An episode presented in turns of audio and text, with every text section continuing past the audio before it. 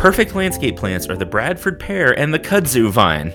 They're they're not. So if you're listening, someone's gonna pull that soundbite out and like. Actually, I am. I'm gonna edit this. So that's that's, the... That'll be that'll be the title yeah. of the episode. Welcome back, everyone, to another episode of Jolly Green Scientists. My name is Erfan with Texas A and M AgriLife Extension, and I'm Vikram with Texas Tech University. In this podcast, we will digest green industry magazine articles or scientific literature and deliver it straight to you. And this week is kind of a special one where we're going to share two articles from trade magazines and discuss them. Yeah, we thought it'd be kind of fun to, after y'all hearing a lot of uh, technical stuff in the past two episodes, uh, just to talk about something that, that y'all may have seen or that uh, is just a little more general interest. And and that we may, we may follow this format going forward. We may not. We'll just we'll just have to see. So this week, I'd like to discuss one of the trade articles written by my counterpart at the University of Maryland. Uh, his name is Stanton Gill, who, uh, you know, he writes some great articles, and he wrote this one in Grower Talks. Do you, are you subscribed to Grower Talks? No, but I need to be. I, you know, after you sent me this, I was kind of looking through some of their stuff, and it's a really, a really great um, publication. Yeah, and I think it's one of those that it's it's free. All they need is all of your personal information. Right. And then they, they send it to you.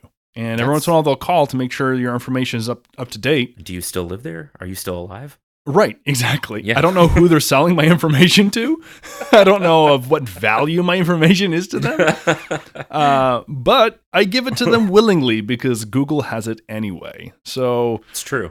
Uh, so in this article, uh, Stanton talks about basil downy mildew, which is kind of an interesting one because basil, I guess, you know, didn't really have a downy mildew up until around two thousand seven when it first showed up in Florida.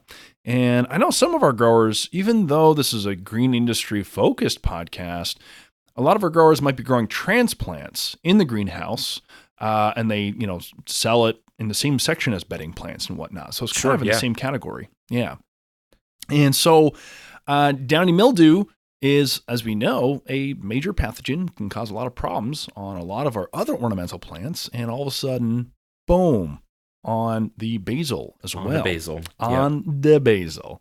And this is the crazy thing is that on, on the basil, right, even if you're a home gardener, this can be relevant.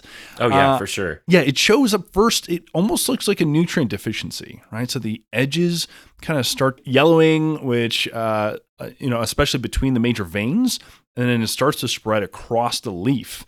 Uh, and after a little while, that's when you start getting some of the more typical symptoms you see on downy mildew, especially on the underside of the leaves, which is that kind of fuzzy grayish purple uh, kind of texture and look to it. Right. At that point, it's like kind of too late. I mean, you can't really do much.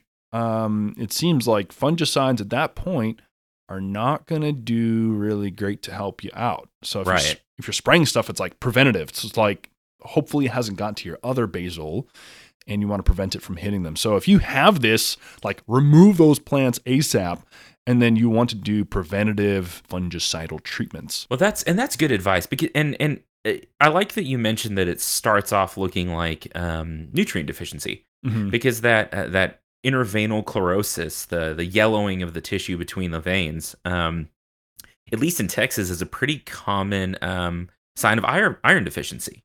Yeah, and so uh, especially in a, a leafy crop like this that's using a lot of nitrogen, using a lot of iron and some other stuff, like that's a super common um, thing. So like, when I was with Extension, when people would call me and say, okay, my tomatoes, my whatever looks like this, it's kind of yellow, the veins are still green, I'd be like, add iron, you know, just yeah. put it down.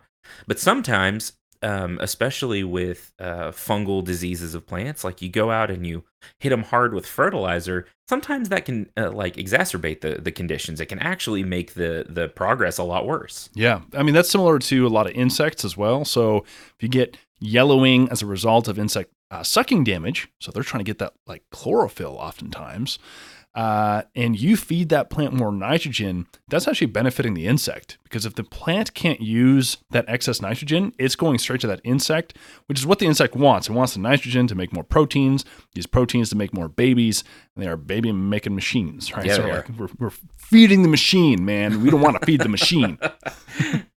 So a, a sidebar here. Um, I have heard, and this is maybe a, a, I think we can do some like myth busting as we go through this. Don't yeah. don't sue us, Discovery. Um, that show's not on anymore. Right. Uh, it's fine. It's fine. Um, so I've heard that. Uh, speaking specifically of, you know, sucking pests like like aphids. Aphids are a great example of that. You know, they find yep. a place, they feed on the sugars, blah, blah, blah. I have heard that they are pretty much all clonal females mm-hmm. and that they like hatch or are born ready to lay eggs or have, you know, more babies. Is that true? Yeah. So they reproduce. So there's like two things you touched on there, right? Is producing the live clones of themselves. So they reproduce parthenogenetically. So that's a, that's, yeah, it's a way of saying they, they produce offspring without male sperm. So males are unnecessary in, in their society. Right? Man. All right, man. Calm down, female listeners. Settle down. All yeah. right. They're aphids. Uh, yeah. They're aphids. Okay. We Human, still serve a purpose. Yeah. We serve a purpose in humanity. Okay. Uh, but these aphids, so yeah. So all, all of the offspring are female clones of the mother, right? So that the mother is producing live clones. Some species up to two to three live offspring every single day.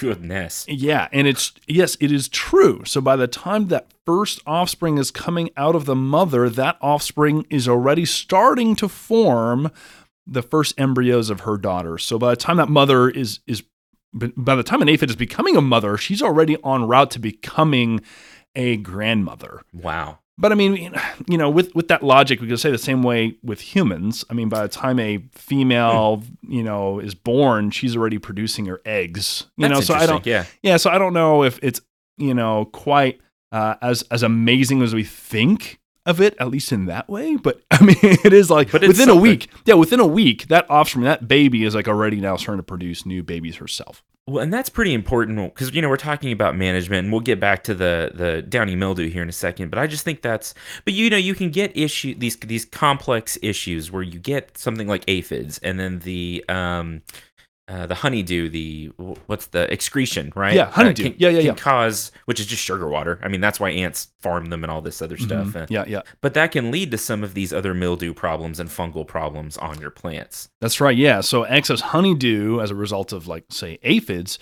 you can then get this concoction of molds growing on there referred to as sooty mold, right? It's okay. just like, yeah. looks like this black mold because it's just a mix of them. And that could then be confused with some kind of a plant pathogen or fungus. So it's like, oh, shoot, it was first yellow and now I got this black fungus. So what what disease is killing my plants? But really it was aphids after all. And so this is kind of like almost on the other side of the spectrum where it's like you think it's some kind of plant uh, nutrient deficiency or a sucking insect pest, but it's actually downy mildew. It's a disease huh. and it's starting to show symptoms of, you know, nutrient deficiency and whatnot, at least initially. And so it's kind of interesting. So like I said, there's not much you can do when it really hits, once the symptom, symptoms hit. There are some uh, cultivars that are resistant. So if you are, as a grower, have a history of basically getting downy mildew on your basil, you may consider uh, just planting some cultivars that are completely resistant. So this was um, some work done at Rutgers University.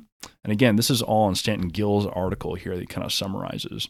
And some of those cultivars include Obsession, Devotion, Passion, and Thunderstruck. Are you sure you didn't like flip over to an article about like cologne or perfume or something? I know these. Uh, I love how sensational these cultivars that's, are. That's something. Didn't you know that basil plant breeders are just very sensual? Apparently they are. And I wonder if basil commercials make as little sense as like uh, perfume commercials do. It's like, yeah. why are they doing that? Why is she running in the desert? I don't understand. Walk the ocean, feel the breeze, devotion, devotion. Oh man, this is already off the rails. Uh, I'm I'm enjoying yeah. this. All yeah. right, yeah. So yeah, so that's that's all I had to say. You know, I think that's a great, it was a nice, succinct article by Stanton. Well done, my man. And uh, but that's all I have to say about downy mildew on on the basil. Okay, so the article I picked um, is maybe less like grower focused, but more. Um, I, I think it's interesting, and I think uh, it's more of just again a general interest piece about trees. Uh, in fact, we even talked about trees last episode with the Great Basin bristlecone pine and the uh, uh, pine beetle. Mm-hmm. So this one is a little bit different, and it's talking about crown shyness. Have you ever heard that term, crown shyness? Yeah, I'm starting to experience some crown shyness. Oh, oh no. Yeah. Oh no. I mean, it's I mean, it's no big deal. There's a lot no. of people that deal with crown shyness. I'm yeah. not, you know, I, my, you know, you go through a denial phase, but then you accept it. my, my crown is weird and lumpy, and so I'm I'm very shy about cra- crown shyness. I'm hoping that that holds off for a while. Um, so crown shyness is this um, concept that trees will avoid each other, mm-hmm. right? They're Uh, not, I mean, and it's weird because underground, they're all connected, their roots graft, they have these this massive network, which we'll talk about probably on a future episode. Um, but in the crown, the canopy, so the the crown is, um, I guess what we would call the top of the canopy, the the part of the tree that intercepts sunlight, that photosynthesizes. Yep. And I know you can't see this, uh, uh, listeners, but I gesture wildly, and I'm making like crowns of trees and canopies with my This my only hands. Makes sense with all of your gestures. Only makes sense. I'm sorry yeah. about, about this. But uh, there's this really interesting concept where if you go into some forests, you'll see this incredible pattern, if you like stand on the ground and look straight up, of um, these jigsaw-like puzzle gaps Uh, between the tree canopies. And um, it's interesting because it's it's most common in general, according to this article. I should back up. This this article is from uh, J STOR Daily uh, by James McDonald. And uh, it's called The Mysteries of Crown Shyness. And it's uh, going back to some um, different pictures and things that popped up on the internet a couple of years ago. And it was kind of all over the place for a few weeks, talking about, oh, look at this weird thing that trees do. Um, but it, it can occur in any forest, but it looks like it's most common in similarly aged trees um, of similar species, and it's probably more common in deciduous forests than in uh, like pine forests. And a little bit more common in, in male forests, is that right, than female forests? Yeah, yeah, yeah. Mm-hmm. It starts earlier, and there's male pattern crown shyness. um, but uh, again, these trees will start to avoid each other, especially when they're growing very closely together. And you get these interesting looking, uh, what they call shyness gaps between the canopies of these trees, where essentially they're trying not to intersect branches and they're trying not to um, kind of crowd each other. Uh, there, there's some interesting like potential reasons they do this. Um, part of it is trees are like big sails, right? So when the wind blows, the tree leaves intercept those uh the the wind, and they start bumping into each other. And so right. as these trees sway back and forth, you know, wind is not just everywhere at once. It progresses through a forest or across a field. You can watch a storm blow in. It, so part of the one of the ideas is that these trees don't want to rub together. They don't want the branches to run into each other more than necessary because that causes damage. It's a place where they lose uh, branches, photosynthetic material. It's a place where diseases and things can get in, which makes sense, right? Because the tree doesn't want to take any more damage than necessary, obviously. Yeah. Uh, and so it could be, um, you know, and I say, again, we talk about the tree wanting things. This is caused by, you know, where branches break off. It's caused by things like that. And then the tree grows in different directions. It causes yeah. um, buds farther down the stem to assert dominance. It starts to laterally branch and all this other stuff. So you get these interesting patterns um, in the canopy from that. An- another um, concept that, that may cause this is uh, just competition. Mm-hmm. Um, trees compete for a lot of things. It, it's they compete for water, they compete for nutrients, for space, but probably the biggest thing is sunlight because they are this massive organism that has to create their own food, yeah. uh, and they do that by turning sunlight into sugar, uh, mm-hmm. sunlight and oxygen and all the other things into sugar. And if they either outgrow each other and one gets shaded, or if the leaves kind of intermingle, you get shading and you get competition for sunlight. So it could just be um, a result of some interesting competition kind of things. And and we see this in different ways in plants where they'll uh, grow in different directions to find sunlight. You get some weird growth patterns sometimes in forests, but I don't know. Uh, I just I think it's pretty interesting just to see all these ecological interactions. There's so much we don't understand about these organisms, right? Like, right.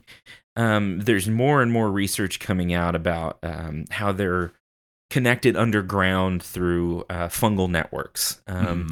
uh, there's there's even a, a theory in this article that the growing tips, the growing bud at the end of each branch, can actually use variety or uh, variations in light levels, reflect, reflected sunlight off of another tree's leaf or bud, to instead of um, running into the the other tree and that bud being broken off and, you know, buds farther down the branch branching, there's a thought that that bud can actually detect based on sunlight levels when it's getting close to another object. Ooh. And either uh, stop development so that that branch doesn't grow any farther, or uh, reduce some of its dominance. It's caused by um, a, a plant hormone called auxin. Um, and there's so much we don't understand about the interactions between plants because we can't ask them, right? Like, right. You know, human psychology is, or, or human uh, sociology is maybe a better term, uh, is difficult to, enough to understand. And yeah. You can go and ask a person, why did you punch that guy? Right. Why we have similar modes of communication. Right. Right. And, and uh, you know, in a basic sort of way, similar motivations for the way, the reasons we do things.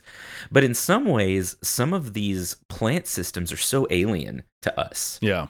Um, that it could be that, you know, the game theory applies here because these plants are in some way communicating with each other. And that, that sounds a little woo-woo, and I understand that, but research is showing that there may be something to that, again, through some of these fungal networks. And there was, I mean, there was that documentary called uh, The Happening, uh, filmed by oh, M. Yes. Night Shyamalan, where the trees yes. communicate with each other uh-huh. to uh, create zombies out of all the humans. Yeah, it's fantastic film. Yeah, fantastic. but, but we do know, we do know that um, that plants can communicate in some ways, right? Like they don't, yeah, they don't talk. No. Um, but how, which would, which would have been really cool, but now Lord of the Rings has ruined how they would potentially talk forever. I mean, it would be really slow. But forests would be so loud. Yeah. Especially one that's being deforested. Yeah. Yeah. Nah. yeah. I'm, I'm long, you know, all things considered, I'm glad trees can't scream. Yeah. Good Lord. Yeah. It'd be very problematic, but okay, wait, okay. But Uh, they do communicate in some ways. How? What are some ways in which plants communicate? Well, and you know, we talked about this a little bit last time with the pine beetles, where you get uh, the release of different plant compounds, um, where if there's herbivory on one plant, uh, it may release this uh, chemical compound into the air, which can be detected by other plants, which then start building in and uh, producing plant defense compounds like we spoke about, uh, different types of insecticides or, or uh, terpenes in the case of um, pines and, and conifers. And so that's uh, like a um, kind of through the air chemical signaling. Again, they do communicate through the roots pretty extensively. Um, we see this in, in oak trees a lot, uh, where the roots graft very readily, even across species, just, you know, within the genus. Whoa. And, and in some cases, you'll see Uh, and, and it's not always, and so this is something interesting to think about, that it's not an always a um, positive feedback kind of thing, or it's not always a positive type of communication. Sometimes you'll see a row of trees. Uh, this is common in something like a Bradford pear, actually, where the the the uh, more fit trees will actually steal resources from the less fit trees. So you may have a whole row of Bradford pears, and there's just one in the middle. Uh, that's yellow and terrible, and it looks awful. And all the trees around it look fine. Um, and and there's some theories that the uh, stronger trees that grew faster for whatever reason, whether it be, you know, edge effects because they get more sunlight, they get more water, whatever it is, uh, actually will steal resources from the weaker trees. So interesting. So, and I've seen now a few posts from plant people saying they don't really care for Bradford pears. Is there yeah. something? Is there something behind that? They're awful. wait, wait, There nobody why? likes them. Okay, wait. so I mean, I was like, I have to uh, see, I have to remind myself, like, what a Bradford pear is. And dude, I, I, will, I was like, it's a pretty. It looks like a pretty tree. I will dunk on Bradford pear any chance I get. Um, so, the, by the okay. way, the American Association of Bradford Pear Trees. We just want to say that this is just our uh, this is just our opinion. I don't Please want your don't sponsorship. Com- don't. We know no. that you're you're a very angry and you you will sue at any cost. But uh, just know that this is just our opinion. This is not uh, fact from Texas A and M. or or Texas Tech, I guess. This is all, oh, all yeah. opinions are my own. Yeah, yeah, and, yeah. And everybody else's. Yeah. Uh, no, but so, okay, so uh, Bradford pears have some just growth issues. All the branches grow really close together. They cluster up. Uh, we call it, um, because I guess tree people are this way, we call them narrow crotch angles. And so the, the crotch is the place between where the two... Uh, I know, I know what a crotch is, yeah. I don't have to. I don't have to explain this. I'm doing no, hand. And you don't again, have to do hand gestures. You can't. You can't see it, but I'm doing hand gestures. But it's a place where two. You don't have you know, to point. Branches. Yeah, you don't have to point. Well, you can't. You know, I, I'm dressed like a rainbow sherbet today. I've got a bright orange shirt and I've got green shorts on. Uh, anyway, so it's the place where two branches intersect essentially, and mm-hmm. uh, you typically want a wide crotch angle because you get more wood that lays in there and you get a stronger connection. Um, with some of these narrow crotch angles, you get. Um, what we call bark inclusions, where the bark grows between the two branches, and you get a weak spot there because bark is not strong, right? It's the, yep. the wood that's strong. Mm-hmm. So you'll see Bradford pears during windstorms or ice storms, or you know, if you look at them a little funny, uh, just falling apart, like the, the branches just fall apart. Oh, um, wow! So they're they're prone to breakage. Um, the male trees, the flowers smell a little bit like dead fish. Uh, huh. They're really stinky. Um, really? Yeah. The male the male trees are gross. They smell oh terrible. My, oh my Actually, gosh. all of none of them smell good, but the male tree the male flowers smell way worse. Actually, smell bad. Okay. Yeah, and uh, they produce these inedible little like marble sized pears that serve like nothing. I mean, it's ornamental. I mean, it's, it's not meant to it's be. It's ornamental. Um, but I think a lot. So uh, they tend to be a little invasive in some areas. Um, maybe not so bad in most of Texas, but if you get out east, you yeah. know, and, and they're incredibly invasive. And how, so, how do you tell the, the male from the female? Like, if you're if you're listening to this and you're like, I still want to buy a Bradford pear. Uh, how do they choose a non-male other than, let's say it's not in bloom? So, like, uh, if it's not in bloom, you can't tell. Oh, There's okay. no way to know. Oh, and man. even, uh, yeah, no. Assume so, they're all male. Just don't plant them. Just don't buy a Bradford pear. My Here's my thing. I think in general, if you're going to plant a fruit tree, it should give you fruits you can eat, right? Even so, yeah. like I'm not necessarily opposed to ornamental varieties of some trees. There's some that are fine. But my whole thing is uh, I think that our landscape should serve more than one purpose, and our, our landscape plant should do that as well. So I'm a big proponent of the multi-purpose landscape. So if I have the choice between a, uh, say, Bartlett pear or some other kind of fruiting pear that's still an attractive tree, you can still get some fall color off of it. You still get pretty uh, blooms in the spring, maybe not to the extent that you do on the Bradford. Um, I would rather plant that. I would rather have that in my landscape because it's like most of the benefit plus pears, you know. So uh, that for me, that's that's one of the big reasons. I they're they're fun to hate on just in the plant community. We got to yeah. have something, right? That's what I was like, man. They're all bullying the Bradford pear yeah. on social no, we, media. We, What's we going bully on? the Bradford pear. No, I think it's just for me, it's a utility thing. If I've got yeah. that that space, especially in the urban landscape, space is precious, right? So I I'm want so precious, yeah, so precious, and so that yeah, so I want that space to be as uh, uh, useful Productive as it can or, be. Yeah, yeah, yeah. yeah. So I, if I it can you. serve more than one purpose, that's great. There's a Bradford pear in our horticulture garden here, and it's fine. I'm not in a hurry to go cut it down. It's a it's actually a pretty tree. With the, it's had some good pruning over the years. Um, it has a pretty decent growth form. It's a big tree, so you know I'm not going to go get rid of it. But if I had to replace it, I would replace it with a fruiting pear. I'll say that.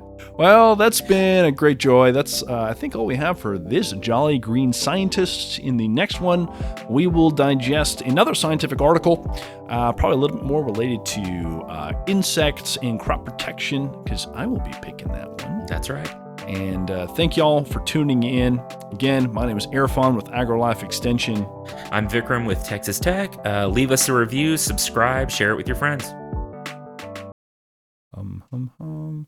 Scanning through the article, and I can't find where it Just, is. It's like it's like built-in like hold music. You should ask Daniel Cunningham about Bradford Bradford pears. Yeah, just for fun. Is he and gonna lose it too, or what? He yeah. yeah. He if if someone likes the, dislikes them more than I do, it's it's all Daniel Cunningham. I'm gonna wait until we're in a public forum. Like the yes, first please. time I have the opportunity to present to a live audience again, like in person, mm-hmm. and Daniel's there too, I'm going to recommend people get the Bradford pear, and just I'm just going to look at his just face. watch his face. Just yeah, watch just his face. See. It'll it'll be fun for everyone. I mean, it'll be especially spectacular because, like, as an entomologist, I have no place to be recommending like like just a make, tree. Just make totally off the wall like plant recommendations. Yeah. The perfect landscape plants are the Bradford pear and the kudzu vine. Yeah, yeah. They're they're not. So if you're listening, someone's gonna pull that soundbite out. And Actually, I am. I'm going to edit this. That'll so be that'll be the title of the episode. Yeah. Only the listeners will know not to actually plant them, but the people just reading the title will, will be, be led astray.